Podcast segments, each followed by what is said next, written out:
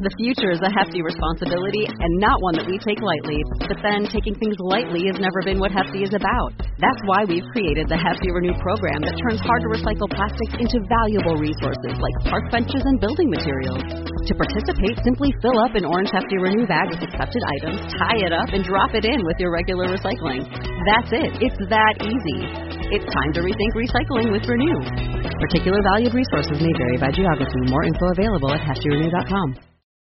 This episode is brought to you by Major Spoilers VIP members. VIP stands for Very Important People, and their small monthly contributions ensure that this podcast remains free for all of you. If you would like to become a bronze, silver, or gold VIP member, go to members.majorspoilers.com for more information. I sure do thank you for your support. Now, here's your show. Do you hear me now? If I answer, you'll know the answer. This week on Dueling Review, we review Symmetry Number One, published by Image Comics, written by Matt Hawkins, art by Raffaele Ienco. Utopia is here. Hunger, sickness, work, all relics of a long forgotten past. For the greater good of the human species, all individuality, creativity, and negative emotions have been genetically bred out and medically suppressed. The population is limited to segregated areas where people lead long lives of leisure, games, and socializing. Only one man and one woman seem to notice, care, or think differently. Once they find each other, their relationship sparks a revolution. But will their love cause the salvation or destruction of mankind? Hey everyone, welcome to Dueling Review. Stephen Schleicher, Matthew Peterson here once again. Hooray! We are here to do a show. We are here to do a show, and Matthew, I got to tell you, Yes. if if if you read the solicitation for this uh, comic before you Uh-huh. read the comic, it will you know make more you, about the comic. it will make you a lot less angry well, I, because as we read the first page of the Mhm. book, it's telling you what this history has has evolved into.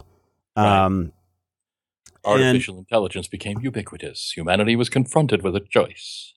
Yes, but the thing that they uh everything that they put in there is basically all diversity has been, you know, ambition, diversity, creativity and instruments of capital are eliminated for the greater good. And then the first thing you see, society of white people.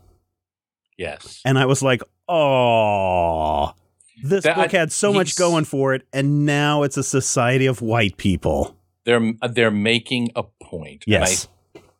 I, I, I won't necessarily say that it's a, a great point or a bad point, but it's an intentional point, especially when we get to the end of the issue, which we'll get to in a bit. Right. And that and to be honest, if you don't know what the book is about going into it and you Mhm. read that diversity has been eliminated and then all you see is white people, blonde white people, dark-haired white people, white Mhm. people, white people, white people, and then you're learning about the history of this world, this symmetry that's been created, Mhm. it makes me angrier and angrier and angrier until we get to the last page where there is a big reveal and I was like, "Oh, now this changes everything." Right.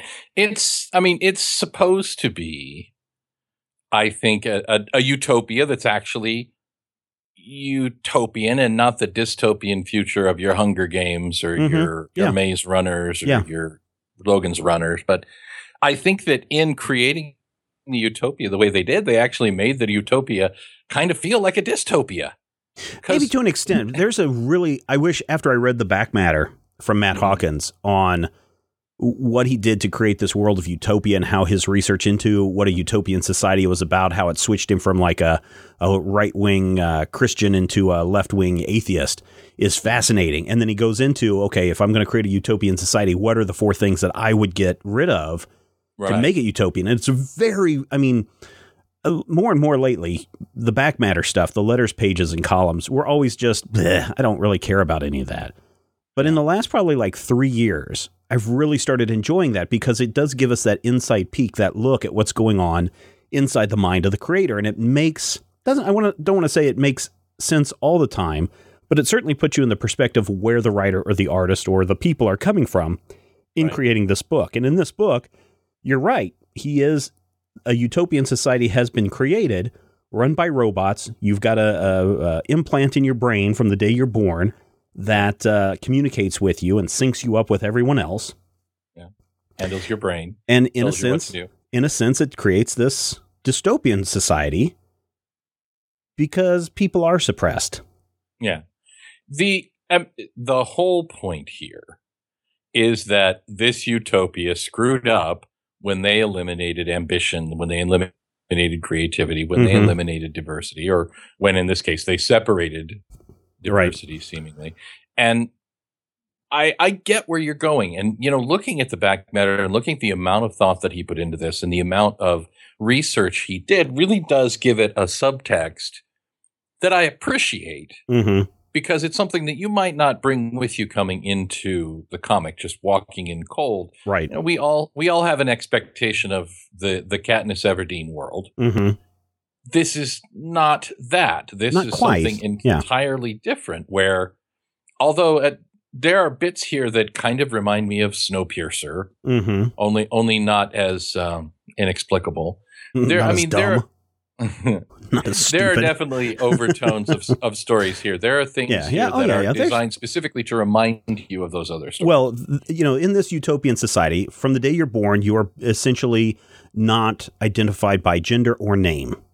Uh, even though you may be born male, you are not. Uh, you're gender gender neutral, and then uh, for 13 years you are, or for two years you're left around your mother and your family and whatnot, and then after that you're taken to a school where until the age of 13 you are schooled and trained and brainwashed into this uh, society. And then at age 13, you can decide whether you want to identify as a male or female. And if you want a sex change, you can get a sex change. And uh, then when you're 18, you're an adult and you get to go out into the world and do different things until you reach the age of 50, at which point you become an elder. And uh, in between the age of 18 and 50, you're supposed to be getting it on and, and procreating. And then at, at 50, you are um, named an elder and you're given a look at, at uh, what's really going on in the society. And then as part of your service, then as an elder, you become a, um, um, you are let in to the things that are going on. And I find that very, very fascinating that they have all this stuff lined up. And again, Matt Hawkins has really created this world.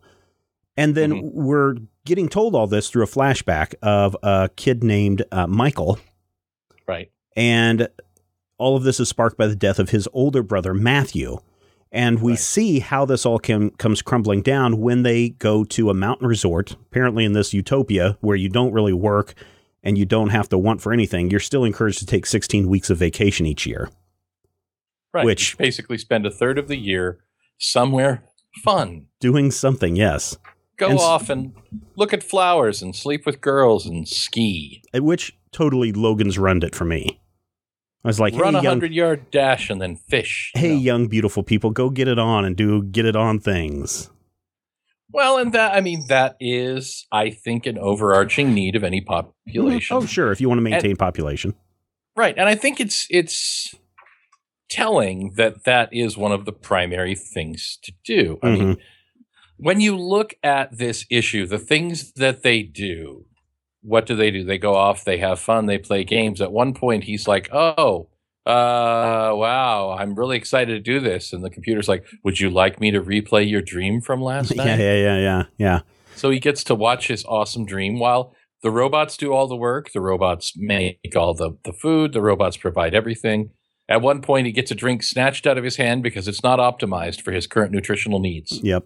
And then a disaster happens. There's a, a solar flare that Mm-hmm. uh, hits the Earth and knocks out one of their giant solar stations that provides energy for the planet, and an, Yep. an electromagnetic pulse.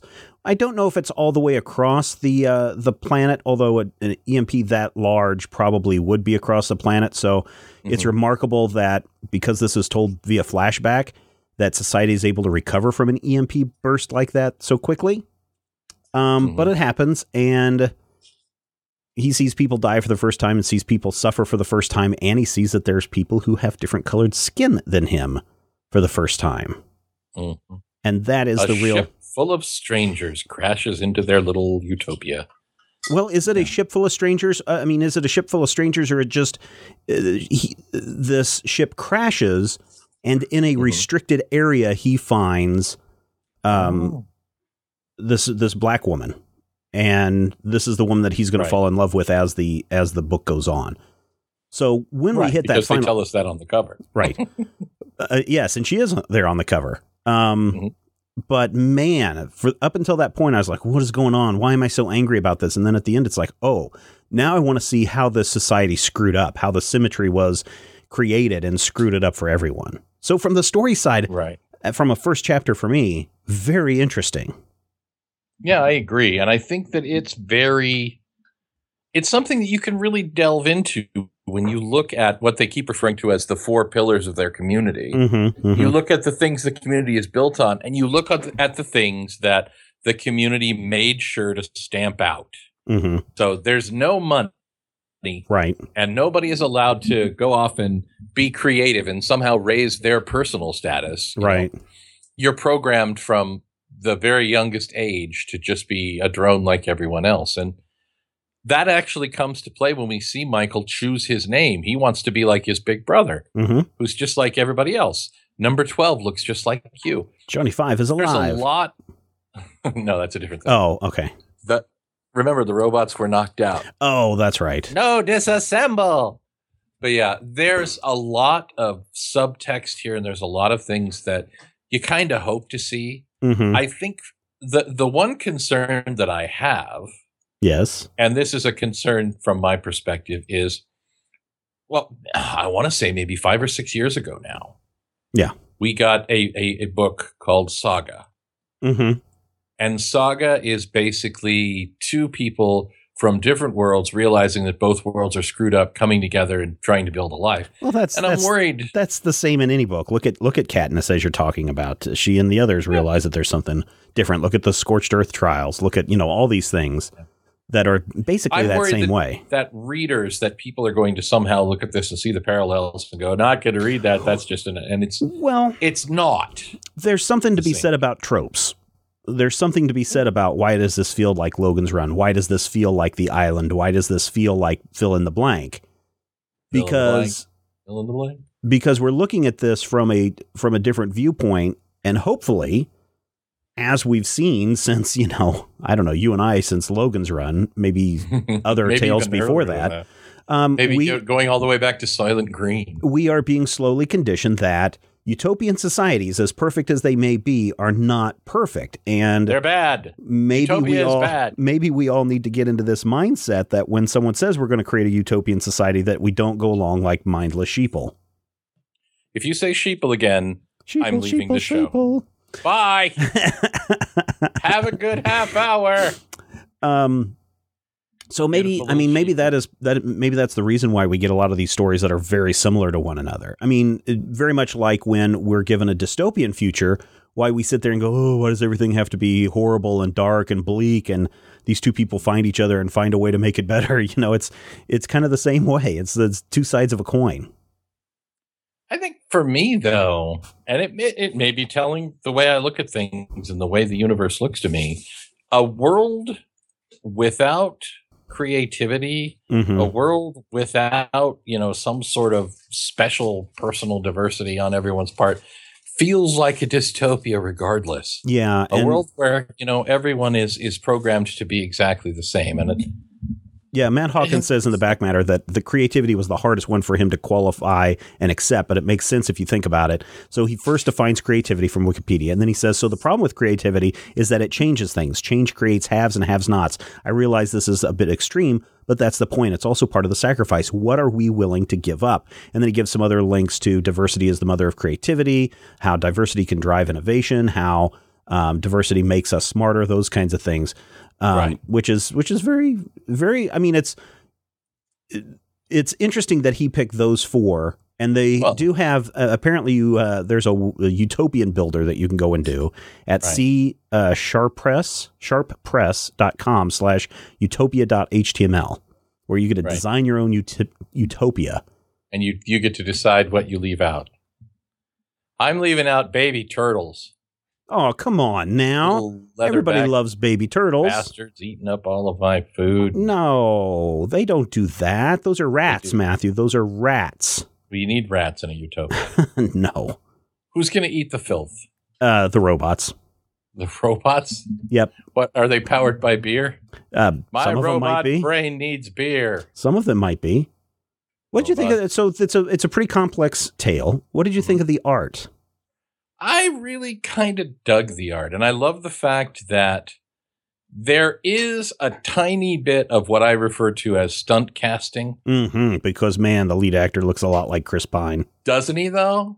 The lead actor looks like Chris Pine, and his big brother looks vaguely familiar, but it's not something that's overwhelming like, you know, I don't know, the Tommy Lee Jones tracings that we saw in Mhm. Thunderbolts 10 years Mhm. ago. hmm But there's also real thought put into things that you don't they don't tell you at first but you can see from the art. When we see you know pre Matthew being born and we see his his life or Michael going through his life you see all these kids and it, it is clear and it makes a point through the art that the kids are all agender hmm until they choose. And we're like oh well that's oh that's oh you know it's really well put together. It's really solid on the art side. The action sequence at the beginning is amazing. Yeah. the only thing that i even question a little bit and i understand it because i feel like it's a reference maybe to 1984 is the cleavage windows that all of the women have. Yeah, yeah, yeah. the 18 to 55 year old women who are trying you know to spend as much time as possible going on resorts and hmm boinking basically. Can we say boinking? Sure. okay so yeah that and, and again that's a moment where i'm like oh that reminds me of julia from 1984 hmm so again it's another oh, call- although a reference to a dystopia another future story in play that can help to you know, add some texture and add some different reads to what happens in here Yeah, I can see. the yeah. technology Yeah. looks fabulous Yeah, the technology looks really cool. I mean, um, yeah, it's very cool. I guess my problem, and I like the art too. I was a little bit disturbed about how people are starting to look like either young um, Val Kil- Kilmers or Chris Pines and, and that kind of stuff.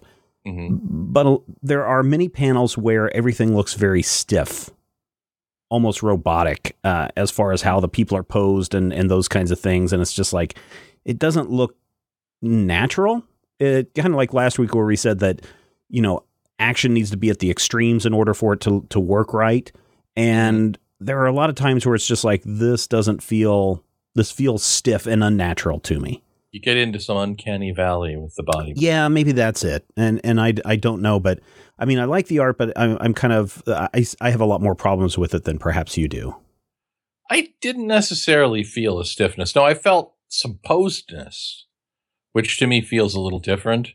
But that is, you know, I think that's a matter of when we take the the cinematography language that we use and we say, you know, that looking at the page, our perspective is the camera, and this is a wide shot and this is a tight shot. I think that's a matter of maybe wanting to overstage your imaginary actors. That saying when you when you draw the people, you have a very specific kind of a tableau in your mind that you want to make sure gets across. And sometimes that can, you know, if you actually look at some of the ancient art that is, you know, the gorgeous art of these bygone eras, it feels hyperposed. It feels a little weird, a little stiff, a little strange and unearthly. So is that an intentional move on the part of, of, Ienco? I don't know, but that's the way I read it. That's the Hmm. way it felt. To to, uh, to be honest, it felt like this was a 3D program that Mhm. he posed everybody with, and it didn't look right. Especially the last page where he's holding her, and and his arm is under her shoulders, and he's holding her up, and she's passed out. Right. Why is her head looking straight up? It should be, you know, lean back. And if- Lolling, lolling back. Yes, and if you Yeah. wanted to hold it better, his hand should be under her neck or head to support it in that way. So it, I, I don't know. There's some, like I said, there's some posery stiffness that bothers Yeah. me. But overall, I thought thought it was it, it's a it's a pretty issue to look at. You can see that. And and Elder Sharon on that last page looks remarkably composed and calm for a woman whose world just got smashed from above. Well, uh, true, but also as an and awfully elder, judgy. a- as an judgy. elder, Judgy. yeah, as an elder, she also knows that uh, people of different races exist. Does she? Yeah. Mm-hmm. It, it said she? somewhere. It said somewhere in the book that you know That's at the age restricted area. Yeah, um, or maybe it's in the after the after matter, the back matter where they talk about it. So, yeah, Um, overall, for me, I found this an interesting book. I think it is going to uh, be a trigger for a lot of people to uh, get upset and angry. Um, Yeah. But I kind of want to see where all of this goes because I think there's maybe something more in the book than what we're led to believe. Now, we were given, Matt Hawkins did send us unlettered previews of the next two issues. hmm And I kind of glanced at it really quickly because all it is is the raw art and TIFF format and all this stuff. So it's it's not even you know um, assembled in a PDF or book for us to to quickly look at. But there's a scene in one of the upcoming issues that feels very much like what happens when you're kicked out of uh, Dun, dun. Utopia from Logan's Run. How do you survive dun. after that? So Sanctuary. yeah, Sanctuary. So for me, mm, I I say give this book a chance. But it may not make you happy. Yeah, it's definitely not a story that's going to be for everybody. And I think that if you if you do look at the fact that this is an entirely homogenous cast, you have to take into account that last page reveal hmm of what's going on and that that explanation on that last page should tell us that hey maybe there's something else going on. Maybe Mhm. there's some things that we can give them a shot. And it's it's definitely a book with something to say. Hmm now i don't know entirely what that thing to say oh excuse me i had a hiccup there exactly what that thing to say is. Yeah. but based on this issue i'm definitely willing to give it three to six to try and give get me really fully engaged and figure out what that is It is a limited, so Yeah. it'll be done in six. So It's done in six? I'm pretty Oh, sure. I thought this was an ongoing. I don't think it's ongoing. I'm, I'm pretty sure it's done in six. Most of the stuff from Well- Image, most of the stuff from Image is limited, in, in, at least in its initial run. You're done in six. Sometimes I may be. Sometimes I may be. So for you, is it uh, yes, no? Yes, Okay. but be aware that there's there's some troubling stuff in here. There's some stuff that's thought provoking, and it may not be thought provoking in a way that is entirely pleasant. So, Okay, cool. All right, let us take a look at books coming out in the uh, in the next in the next week. From Dark Horse week. Comics, we have Avatar: The Last Airbender trade paperback, volume eleven, Smoke and Shadow Part Two. BPRD Hell on Earth number one thirty eight. Shadow. Uh, Deathhead number five. Eve. Valkyrie number three. Uh, Plants Wow. vs Zombies ongoing number seven. Petal to the Metal and Steam Man number three. Over at DC Comics, we've got uh, Batgirl 46, Batman and Robin Eternal number 11, Batman Europa number two, Clean Room no, number that's not a three. Europa. That's my Europa. it's a Hollow Earth theory. Uh, Harley Quinn number 23, Justice League number 46, Justice League United hardcover volume 2, and Lucifer number 1. That's a Vertigo comic. And then we also have Secret 6 number 9, Teen Titans Go number 13, and We Are Robin number 7, part of the Robin War. Then we, oh, also, if you are into those new big um, Batman the Animated Series figures, the the really big ones, the six inch figures. Uh, Batman animated series Killer Croc with baby doll action figure. Then there's a Mask of the Phantasm two pack uh, that you might want to go check out, but those are expensive in the twenty five to forty five dollar range. So uh, be aware of that. IDW Publishing has Dungeons and Dragons: Legend of Drizzt pa- trade paperback volume three. a lot of trade paperbacks. Judge Dredd ongoing number one from IDW. Let's see, Pinocchio, Vampire Slayer, and the Vampire Zoo. I think that's a one shot. Uh, Popeye Classics ongoing number 41, Starfleet Academy number 1, Uncle Scrooge number 9, and a few more from IDW. Image Comics has Astronauts in Trouble number 7, Beauty number 5, Descender number 8, Huck number 2, Sex number 26. Wonder if uh, that, never mind, I was going to say something horrible. Uh, Tithe number 7, Tokyo Ghost number 4, and Wicked and Divine number 17. Marvel Comics has the all new Inhumans number 2, all new X Men number 2, Amazing Spider Man 1.1, for whatever reason, Howard the Duck number 1, because Marvel loves that point one thing, and they're going to ride it into the ground. I guess, Illuminati number 2, Kanan number 9, uh, Darth Vader, what is it, Darth Vader Annual number 1. Wow. Yeah. Uh, MODOK Assassins trade paperback, Ms. Marvel number 2, Silk number 2, Squadron Supreme number 1, Unbeatable Squirrel Girl number 3, Weird World Girl. number one. In all of the rest, there's a lot of all the rest next week. Let's see, Attack on Titan graphic novel number 17 for those of you that are Attack on Titan fans. Big Trouble in Little China number 19. Bloody Cross graphic novel number 9. That's a mature readers, just in case you didn't get it Is from that the related title. to Crossed? No, uh, I think it's one of them uh, anime mangas that people are all talking about. Oh, anime mangas. you know Those anime mangas. Yeah, yeah, yeah. Uh, Cops for Criminals number two. Oh, speaking of Cross, uh, Matthew, Cross Badlands number 91 comes out. It has an Art Deco cover, a C Day worldwide cover. I don't know what C Day is. Cross uh, Day. Cross Day. Main cover, torture cover, and a wrap cover. And then, if that's not enough, you also have Crossed Plus 100 number 12 that features a mature reader's cover, American History X wrap cover, uh, Crossed Wires cover, a disa- uh, dis- what does that say? Yeah, it is say disastered cover, horrific homage cover, and wishful fiction cover. Horrific homage is my horrific homage. uh, I am the horrific homage. let's see. We also have Doctor Two, the tenth Doctor, or Doctor Who, not Doctor Two, Doctor, Two, Who, the tenth Doctor. the tenth uh, Doctor hardcover volume three.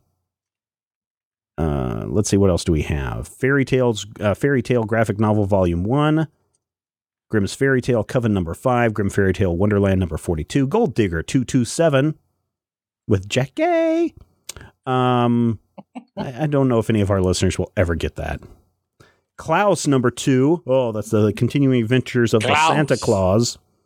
Santa Claus is coming. Santa Claus is coming and he's pissed off. Beware, everyone. Lumberjanes number Sees you when you're 21. sleeping. He's a creep. Um, let's see, what else do we have? Simpsons Comics Chaos Trade Paperback, Spire number one and Spire number five, Super Zero number one, and a whole lot more. That's just a sample of some of the books coming out next week at your local comic book store. At your library. Next week on Dueling Reviews, Mm, Starfleet Academy. Star Trek Starfleet Academy number one. A bold new chapter for Star Trek begins here in an all new series that shows you what life is like for cadets at the galaxy's greatest school. Witness the students, the student days of the iconic cast before they join the Enterprise, immediately before the blockbuster 2009 film. Plus, meet an all new group of students as they embark on a bold new adventure of their own. So All right, haven't every- they been trying to make this movie since like the 80s? Probably. Thank you so much for downloading and listening, everyone, and thank you for supporting everything that we do at Majorspoilers.com. And you can continue to support us by becoming a very important patron at members.majorspoilers.com. Your contribution allows us to keep this show going, pay for our growing costs, and gives us the motivation to produce more content for you, with you, and sometimes by you. Thank you so much. Even at you. Thank you so much for checking out Dueling Review, and we'll talk with you next time when you're going to hear Matthew say. Hong Kong Phooey, number one super guy. This podcast is copyright 2015 by Major Spoilers Entertainment, LLC.